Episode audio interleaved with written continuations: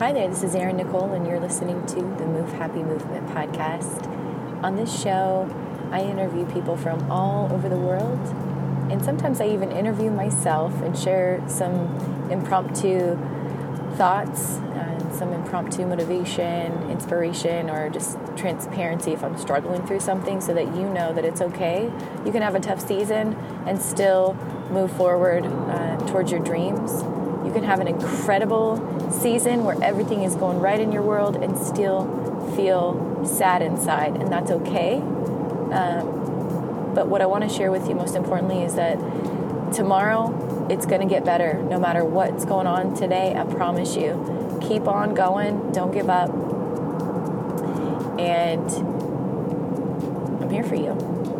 We at Move Happy are here for you. So, one thing that I'm really excited about, I'm just wrapped up my work day, uh, my new day job. I think I'm week five, might be week six. I'd have to double check. Um, I know we did training the week before my birthday in end of June, and uh, just something that came, excuse me, I just had some snap peas. Um, I'm not going to edit this because this is real life. Um, I'm literally doing impromptu and wanted to share with you some insights. So I was thinking about I was I was working with really cool technician today, and then we had a tech lead towards the end of the day, assisting us with pretty large um, home situation. There was some flood damage and whatnot, and like protocols and what to do, what not to do. Um, for those of you that haven't been following and you're just now listening to the show for the first time, um, for my day job, I'm actually in the HVAC industry, so it's pretty exciting helping people improve the comfort of their home. And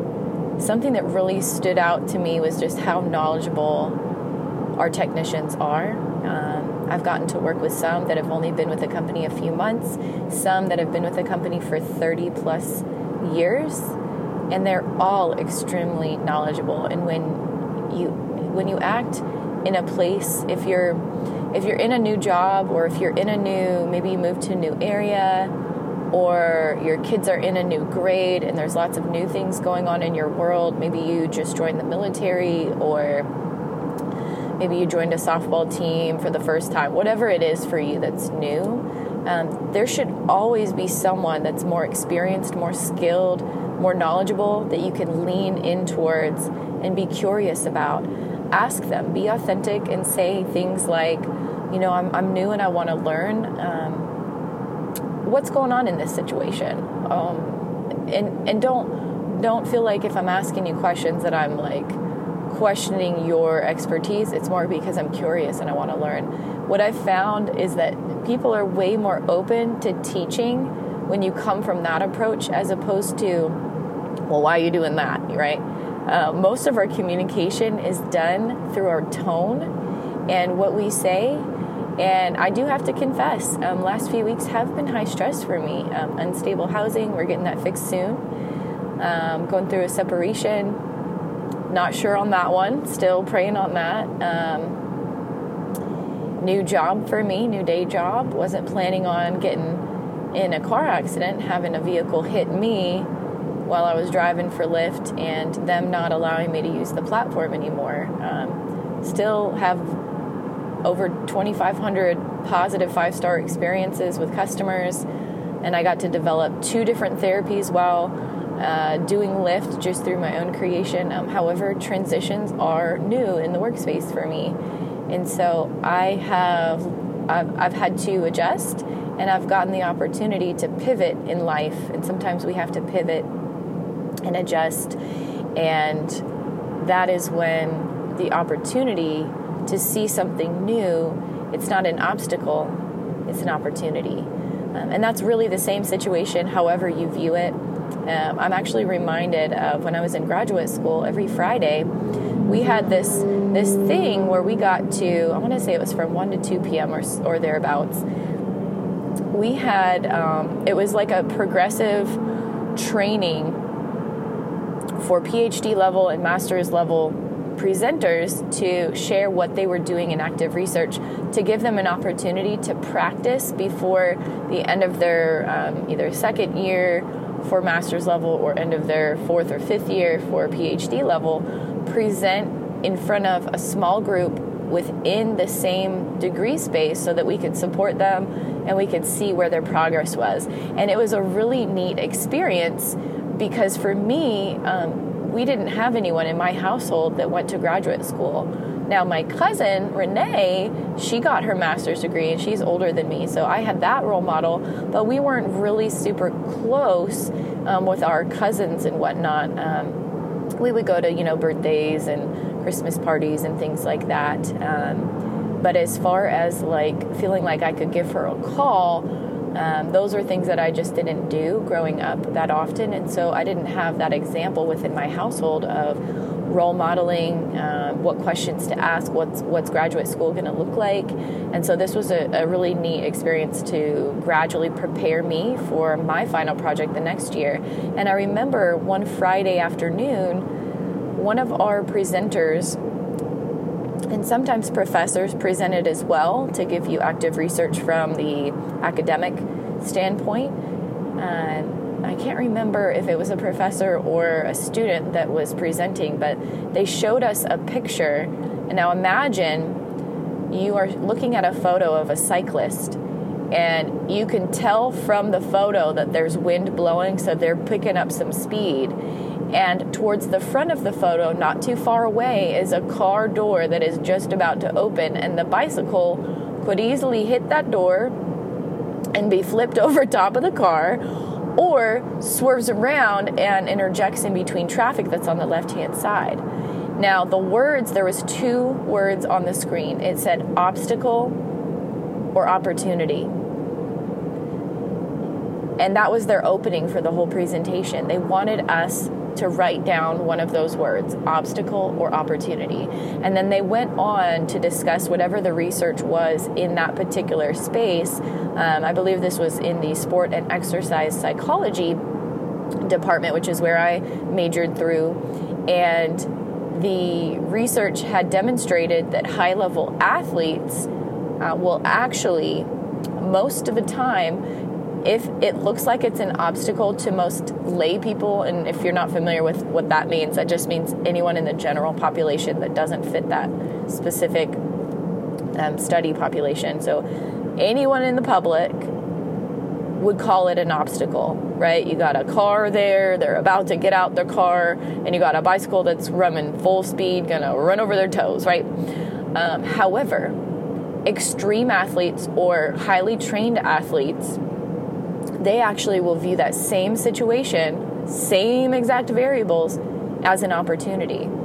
Um, so, what is what is a possible takeaway from this? Well, um, if you're a leader in business, if you're a leader in the military, if you're a leader in your home, in the school system, basically anywhere, and you want your children, you want your athletes, you want your teachers if you're a principal, you want your soldiers if you are a leader in the military, or maybe you work in the medical space and you want your nurses and staff, you're running a hospital, you want them to have a better attitude, a better outlook on their situation at work or their situation at home. Encourage them and provide them ample time during the workday or during the school day to exercise. We all know that exercise and sports, physical activity, moving the body is good for us. Like, there's enough research out there, there's enough Fitbits and Apple Watches to know that we're all highly aware that we were designed and created to move. However, what I've found, even in my own state of being, my own mood, which I know that I am completely in control of, has shifted drastically in the last five weeks. And I'm just going to lay that out there extremely authentically because it is a busy season with this new new job, new industry. And I was used to having for my own mental health an hour every day for exercise, and that has completely shifted. So I'm learning to communicate my needs with my supervisors and letting them know I will be a better employee, I will be creating more buying environments if I am allotted a healthy portion of me time during a reasonable scheduled shift. And uh, we actually had a meeting this morning about a variety of things. And, the, one neat, really neat thing is there's a lot of mental health resources through um, through the company, and I didn't know that because uh, the medical plan is a high deductible plan. So in my mind, what I had perceived as what was available was I had to pay off the deductible first, and then I could use the benefits. Um, and that's actually not the case. So I'm excited. I'm going to sign up for some some therapy sessions and see what kind of options they have for holistic health and whatnot. Uh, because I've gone through a lot of transitions, and if you are going through a lot of transitions right now, whether it be a job change, address change, relationship status change, all three for me, yes. um, don't have any deaths in the family or friends, knock on wood. Um, but three extremely stressful situations that someone might say is stressful um, in and of themselves, I experienced um, simultaneously. So check in with yourself, communicate, check in with your bosses, check in with your children, with your students, with your athletes, with your employees. And I strongly encourage you to get in that exercise every day at least 30 minutes. If you have been doing 30 minutes for a long, long time and you, you want to up it to the next level, uh, the general recommendations through the ACSM, the American College of Sports Medicine, is for, and this is for Americans, right? It's a little bit different if you're in different countries because there are different standards and protocol. They do different research based on the populations that live there. But in general, because there is so much obesity in the world going on and in the United States, and any of our what we consider like first world uh, countries where uh, you have a lot of opportunities to be sitting at a desk and, and things of that nature, higher um, income opportunities and whatnot. Um, they actually now recommend 60 minutes a day.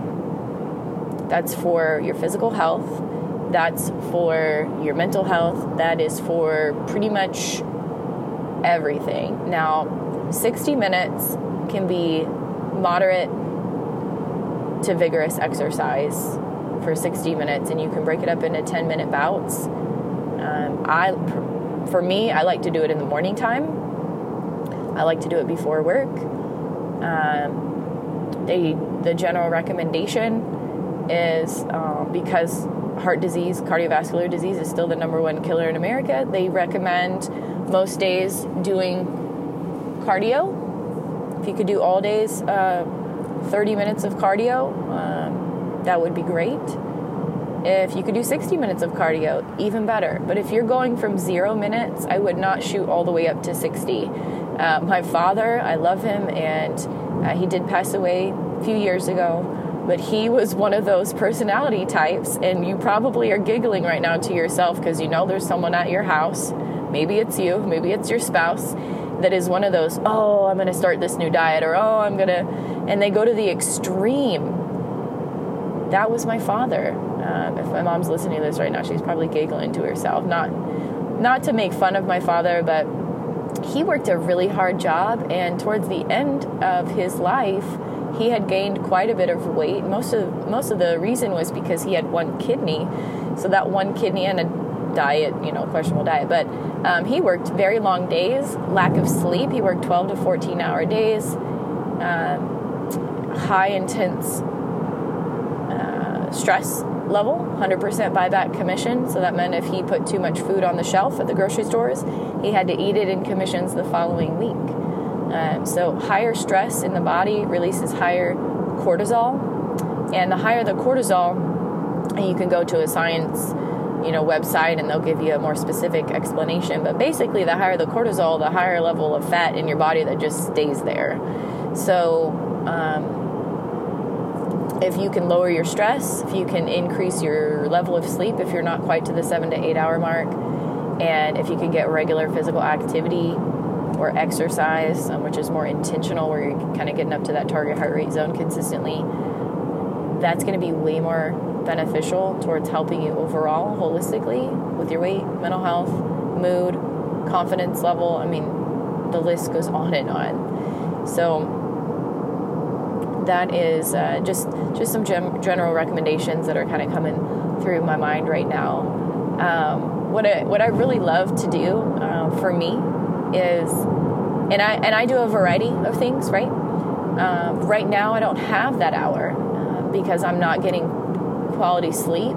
So I'm choosing to do uh, up to 30 minutes of yoga. And I'm going to give my girl a shout out. I haven't met her yet, but I would love to interview her anytime on the podcast. So if you know Yoga with Adriene, Miss Adriene Mishler out of Austin, Texas, um, her videos are so freaking fun. She makes yoga fun. She does include some of the cool yoga scientific names, or I don't even know if you call it scientific, but she uses like the uh, the official names out of the yoga books that are like I think 2,000 years old. Um, and then she'll throw in some random 90s r&b lyric that comes to her mind because of whatever she said that just you know made her go that way and that that reminds me of myself sometimes being random and trying to be silly so that's what I've been doing lately during the week. And then on the weekends, I'm trying to get some sun in and getting into the woods because I love hiking in the trails and things like that. Um, now, I'm also in transition to move soon, and I just moved temporarily to a spot. So for me, I'm still trying my best to get those minutes in, but I'm not quite where I'd like to be, where I know that my mental health is like way more balanced and whatnot. And I'm okay with that right now because I understand that I'm going to get back to it as soon as I get settled in my own my own place. So uh, it's been a long time coming to get my own place, and I'm really excited. Um, I've either had roommates, I've, I've either lived with family, I've either lived with husbands or fiancés, and I'm gonna I'm gonna do me for a while. I'm gonna do me, and I'm gonna focus on my purpose. And I encourage you to do that as well. Um, who we associate with can drastically improve our mood or it can drastically decrease it. So be careful who you associate with. Be intentional. Uh, I never want to be the smartest person in the room. If you're the smartest person in the room, leave and find somebody else that could mentor you, challenge you to take you to that next level, whatever that looks like for you. Oh my goodness. So I've got 19 minutes left on this commute and I want to give you some some good knowledge bombs because you are taking the time, and I really appreciate all of you that have been watching the, or I should say, listening to the show consistently since 2019, um, and those of you that are just popping in. Uh, maybe a friend shared the show with you, or maybe you're one of my coworkers because I was talking to a lot of our commercial department, letting them know, hey, my network is open. I'm here to add value to the company. And so, where, wherever you're at and whoever you are, I love you. I appreciate who you are, and I'm grateful for you. Um, something that something that's speaking to my heart right now. I really want you, if you've got kids, especially at home, or maybe you work in a leadership role with children or college students, um, youth, maybe youth sports, things like that. Um, really encourage variety in physical activity and variety in sports. Uh, we see a lot, oftentimes, in sports psychology cases. We're, we're coaching, um, this is a very high level, and I say we loosely. I haven't coached an NFL athlete, but I can tell you firsthand, I've got friends that have been in the NFL, and they've spoken to me directly about their injury and how much loss they felt mentally when they were no longer able to play in the game because that was their big goal in life. And then when they lost it, they didn't know how to recuperate. So, what I strongly encourage you to do if you are working in youth sports or you're a parent is to encourage a variety of physical activities and sports. And some coaches might say, no, don't do it because if you get injured in one, then you lose out on both. But you got to think long term about their mental health uh, if they get injured, then they're not going to be able to play at all. And if they do get injured, and they feel that loss, maybe they never play any sports ever again. And they, you know, gain weight and they become obese and they talk about the good old days when they used to be able to throw the ball and they were quarterback of the team or, or something like that. Be thinking about what kind of impact you can make right now in influencing protecting their mental health by allowing them to experience different activities that they might actually enjoy. And those variety of activities can actually help enhance their athletics. Um, I'm thinking, and I really don't want to name drop um, athletes when I don't really know all the details of them, but literally this comes to mind because my oldest brother had his poster in his room, Bo Jackson. He was a dual athlete for, I want to say, baseball and I know football for sure, but it was either basketball or baseball, I can't remember which one. You can excel in a variety of skills, but it's sometimes the coaches that put those limiting thoughts, those limiting factors on the athletes because they want results, they want to win the game, and they're not necessarily thinking about the long term mental health factors. So if you're listening to the show and you're a parent, you might have those conversations with your kids, you might have those conversations with the coaches, and just encourage them like, hey, this can be your main sport, but you also have to do one other activity because I want you to experience more in your body and maybe it's something you do as a family. Maybe you guys go on hikes on the weekends, or maybe you get them into some sort of martial arts or things like that. Um, whatever it is, understand that they might not like it, and that's okay. But I would strongly encourage them to try it for a season, and then if they don't like it at the end of the season, they don't have to do another one. Quitting mid season is not really helpful to the team because that teaches your kid that it's okay to quit something, and it and it disrupts um, what the coaches have to do to prepare and organize and orchestrate. And oftentimes, especially in youth sports, they don't get paid that much. And if it's elementary level, oftentimes they're volunteering for that position.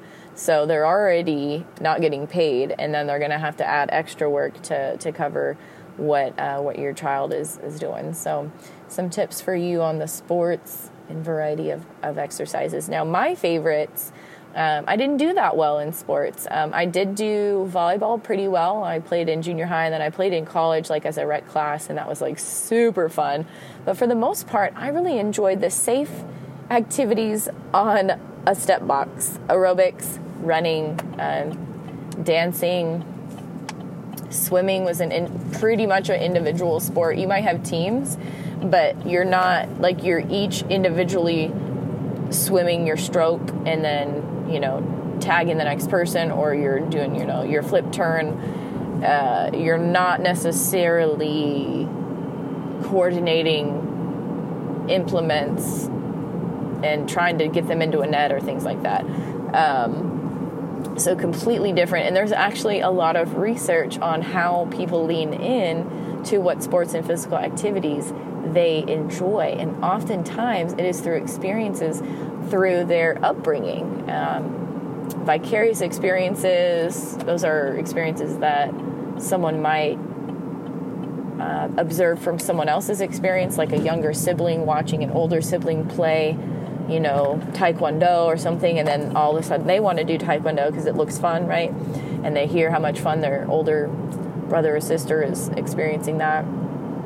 And there's also another experience that's really important, and I'm blanking on the name right now because it's been a long day. Uh, but it's it's the first experience. I know there's an official psychology term for it. I'll think of it and I'll probably share it on the next episode. So hey, reason for you to listen to the next one. Um, but what it is essentially is it's your first time ever experiencing a sport or physical activity or anything new uh, but we're going to contain it into um, the category of movement. So, the very first time someone experiences something, it's like a first impression, right? You've got three seconds to impress someone, otherwise, like they're probably never going to want to talk to you again. Well, it's very similar in your own experience with sports and physical activities. The very first one, it's our mastery experience. Oh, so you don't have to listen to the next one. Mastery experiences are our first time ever experiencing something if you have someone that is a terrible coach, and I mean the kind of coach that is cursing and swearing and throwing things at the athletes because they didn't run fast enough, or is doing inappropriate things to your child because they have that power over them. Uh, they are 100% basically guaranteed to not enjoy that experience and to probably not ever do that sport or physical activity, whatever it is for them, right? Pretty obvious on the second example I gave. That was an extreme one. Um, you you would you might see that in college athletics. Hopefully, you don't see that in the minor athletics where there's children involved. But if there is ever a question of child abuse, um, please report it immediately uh, to Child Protective Services if you're in the United States. Um, I'm not sure if it's called the same thing in other countries, but you can check uh, with your government leadership on that. Um, we do need to protect our children, and that's unfortunately something that happens all too often. But generally, it's not a stranger that's doing that abuse, it's someone that they know. And I know that from firsthand experience, which I write about in my book. Um, I digress. So, uh, mastery experiences are those first time impressions, right? So, some ways that we can improve on mastery experiences is modeling what the activity should look like. Um, I actually did for my master's project in graduate school. Um, it's called Project Asthma. And I created five songs and dances to educate and build awareness for asthma. Uh, the intention for, for it was for fifth grade level. Um, however, the feedback from teachers said that it was high school level for the music and middle school, junior high level for the dance moves. Um, but essentially, mastery experiences, if you can increase the attention of the individual, um, if you can demonstrate a physical example of it, um, live is going to be best. So, like if you're doing it from a distance, live stream videos on whatever platform you prefer. Um, if you're not able to do in person or live because of the pandemic or whatnot, um, video is going to be your ne- next most effective style and think about physical movements. So imagine you're in an aerobics class and you're stepping on a box. Now they've got mirrors in that room for a purpose, not just to flex. Okay, uh, it, there's actually a benefit when you face the mirror and your students or your um, athletes are behind you and they're mimicking your moves. They are visualizing it much more clearly in their mind as opposed to if you face the audience. And I actually did that my first year um, incorrectly, my first year in graduate school, because uh, I didn't have a whole lot of foundational training in my undergraduate. Uh, we had a lot of substitute professors and instructors um, that didn't know a whole lot of what needed to be done. And our aerobics instructor was actually phenomenal. Um, Susan Westring, she's married to the football coach. I'm sure they both have re- since retired. I haven't uh, caught up with her in a minute.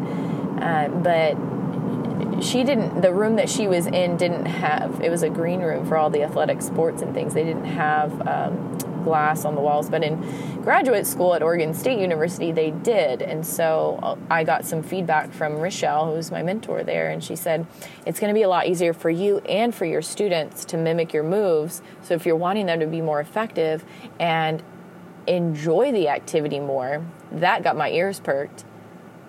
Face, face the mirror. So, keeping their attention, demonstrate a physical way to move and um, additionally, you can do, uh, there's two different ways to teach. You can sh- demonstrate the whole move, or you can demonstrate a part of the move and then add a next part and then add a next part. Um, or you can do a combination of the, the two.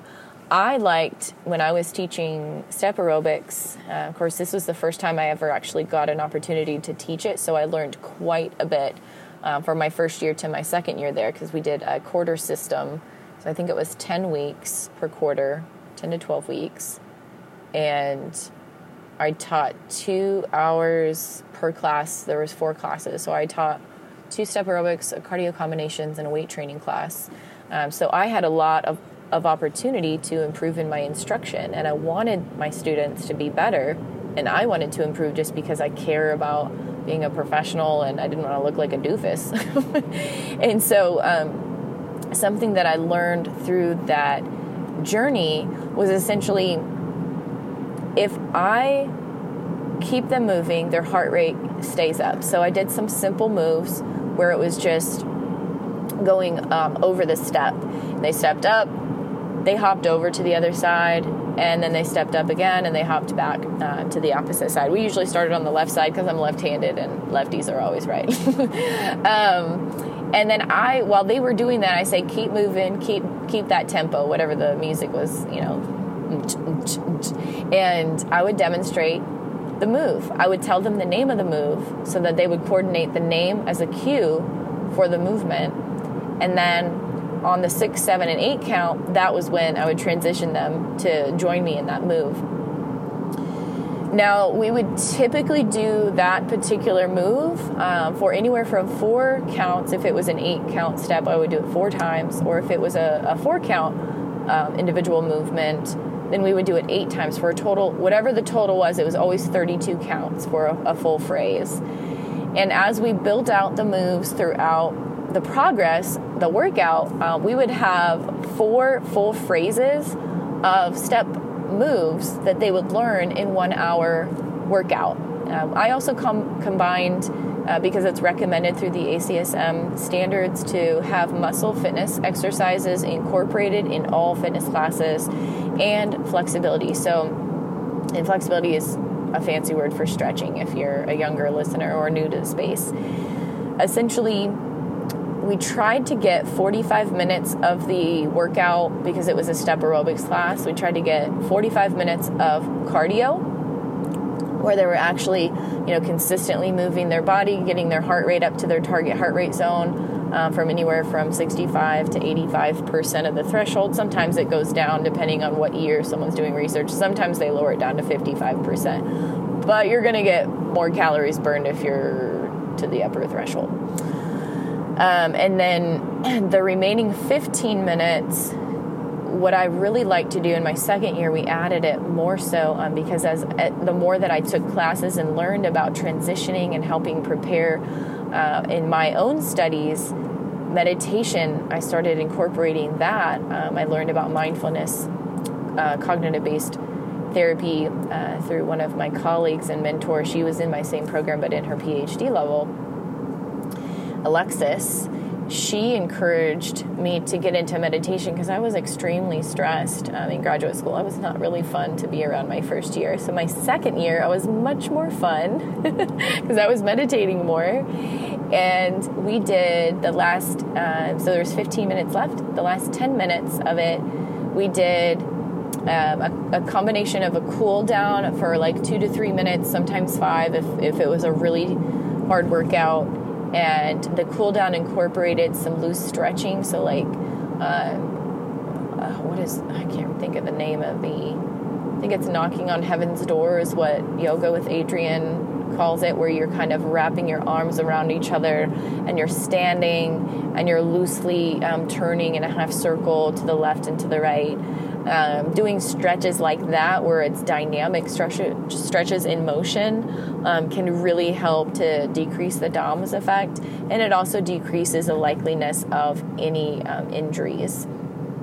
And uh, additionally, so we've got five minutes left. That the last five minutes was usually reserved from for some sort of meditation. Um, sometimes we did visualization activities. I really let my students let me know what they what they needed most. If they had a final coming up soon, um, if they were just really stressed for whatever reason, we would do a visualization exercise. And at the end, their heart rates are back down to a resting state, and they were enjoying the experience. So, those are some things that I recommend if you are wanting to increase the likeliness of someone adhering to an exercise program, of someone enjoying the experience and actually wanting to replicate what you're doing. Um, incorporate incorporate those things. So, modeling the behavior. Um, if you're doing a aerobics class, you know, face the mirror, don't face your students, and do part whole part or demonstrate the whole move and then break it down. Uh, whatever works best for you. Um, I always would try something, and then if I saw a lot of like confusion in the class, or if I saw moves doing um, moves being done incorrectly, I would walk around the room and using proximity, I would say things like, "What I'm noticing in the room is instead of calling someone out, uh, what I'm noticing in the room, and this is totally normal for some of our bodies to feel like we're doing the move like this, but make sure you're intentional with." You know, I'm just thinking of one where it was like stamp the ceiling, you're trying to work your glutes. And sometimes people are pressing their foot towards the back of the room instead of facing it towards the ceiling to really enhance um, the gluteus maximus uh, muscle in that contraction. So, those are some very specific examples um, in the exercise and fitness space um, as far as getting them interested in uh, mastery experiences and really improving and enhancing that first time experience. If you're brand new to teaching, um, or coaching, I don't expect you to have any of that memorized. You can listen to this episode again. Um, you can study your materials in your program more. Um, there are different options for you. Um, I spent a whole lot of time studying because I had st- substitute instructors, so I didn't exactly know uh, what they knew and what they didn't, but I knew I didn't want to be a fool by the time I got out of my studies and graduated because I was going to be in the school system, and I was for, for a long, long time. Um, and I still translate those skills to everything else that I have incorporated. So, my 14 therapies that I've developed and am still in development with, right, because they're not accredited yet, so there will always be refinements. Um, I learned how to develop those curriculums um, by being forced to in the school system, never being provided a budget, and being expected to get kids to certain standard levels by the end of the school year uh, without any real materials. I mean, at one school we had a budget of three hundred dollars for I think there was four hundred students so it's less than a dollar per student. so we had to get extremely creative with what we could do to create fun experiences. For my goal was for them to want to be physically active for a lifetime. So creating positive first year or first few years experience around a sport or physical activity, and then um, allowing them at that point to kind of taste and have a flavor for different sports and different activities so that they didn't feel like they had to pick one and go with it, but that they could try different ones and experience them and um, get some, some good positive feedback. So, those are some general things that I recommend if you are wanting to create more fun experiences for people is to uh, make sure that that first time doing it, uh, that you're really intentional about it. You're really intentional about what you decide to say to the individual. If they're brand new, they le- they need lots of positive feedback.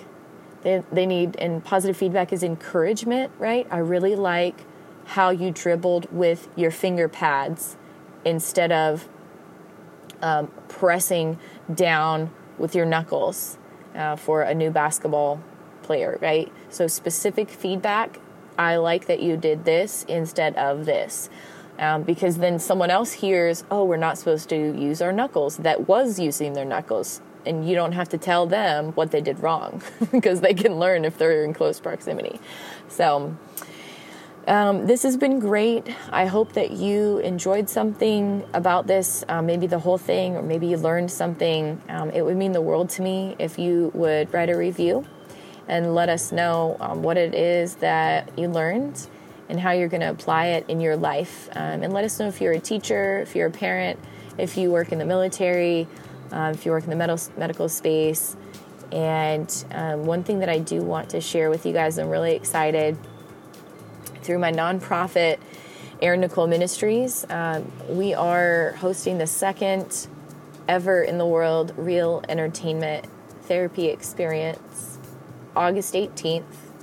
This is geared towards any medical practitioners, Western, Eastern medicine, anyone that works with veterans and first responders.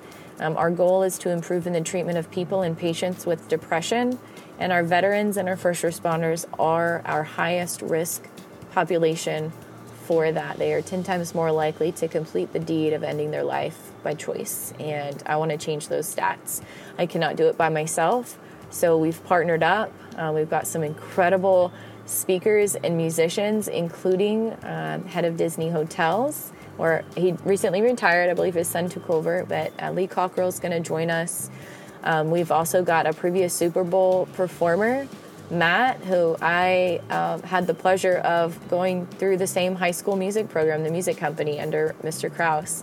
Um, I was a little bit older than him, so I got to graduate a few years before, uh, but we have an incredible social media group, and I got to stay connected with him and, and see him progress in his journey. So he's going to share some of his music. Uh, we've also got Ray Hayden and Cirque. Um, I actually know them from back home. They've got a group named Grieve the Astronaut, and they've got a phenomenal song that's just so perfect with the topic of community. Um, Ray actually helped connect me a few years ago to be able to sing for a AAA baseball team in Tacoma, Washington, where I kind of grew up near there.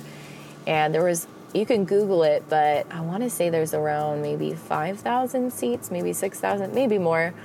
Uh, but that was the first time that I ever sang by myself to that large of an audience. So I am paying it forward to him. And uh, he and his wife Jessica wrote the song that will be shared at the experience. And uh, we've got some more just incredible musicians. Um, I'm going to actually sing some original music as well. Uh, we're trying our best to have the music pre recorded so that you can meet the musicians, but so that the sound quality is really good because um, we had some not so great sound quality last year. So I'm learning. We're all learning and improving. And the goal of this experience eventually is for us to kind of set thresholds, um, set standards for what we like, what we don't like, and make changes to it to eventually create the first entertainment therapy in the world. Um, so, this is something that you get to be a part of, give us feedback, and help us design something that can really positively impact people's mental health that lean more towards the entertainment space.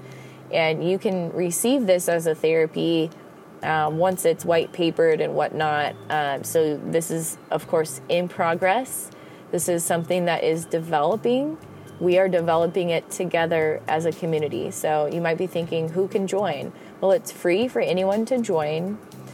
Um, the way we're doing the signups right now, um, the best way to do it is to reach out and uh, get me a good email address or Robbie O'Connor is on LinkedIn and Facebook. You can reach out to him as well and say, hey, can you add me to the invite list? Uh, but basically, we're going to send one email at one time on the 15th of August, and it's a email drip campaign. So if you get us your email before August 15th, uh, we'll say 1 a.m. because I'm not going to look for people's information on the 15th. You already have given it to me by the 14th midnight, please. Uh, Eastern Standard Time. And uh, we're going to plug in your email address and it's going to send you the invite with the Zoom link instructions. Uh, this is because there are a lot of people that are on the invite list from the people I've reached out to. And I have to upgrade and pay for um, a larger space room, and I'll be asking for sponsorship dollars. So, the best way for us to know is for you to RSVP ASAP so that we can get a head count um, if we're estimating it at, uh, we have a 200,000 estimated invite list, so we're hoping and expecting 1% would be reasonable, so 2,000 people. Um, so there's different thresholds for that, and there's different cost factors for that, and there's also time factor for me because there's only two of us, and I'm working 12 to 14 hour days for my day job. So uh, the sooner you can get your email, um, the easier it will be for us to include you in this experience. And there's no fee, there's no charge. If you want to donate, you can um, to help us with it, but don't feel obligated. You go to erinnicoleministries.org. That's E R I N N I C O L E M I N I S T R I E S dot O R G. And um, otherwise, you can join, you can send it to a friend. Um, if you know any doctors, practitioners, Reiki masters, yoga instructors, music therapy, rec therapists. Uh, we want everybody there from traditional medicine as well as non traditional. And um, I always share the downloads of where we're at on the show, but I'm in my work car. I just pulled up to the parking lot, so I don't have those downloads, but you can check where we're at as far as our listening room experience competition. Once we get to 10,000 downloads of the podcast, you uh, get invited if you're one of our regular listeners and super fans that's sharing our content on social media and tagging us and whatnot. Um, you can go to themovehappy.podbean.com and check the stats there. And I love you guys so much. Thank you so much for listening and taking the time today. Don't forget to tell someone you love them today. See you next week, guys.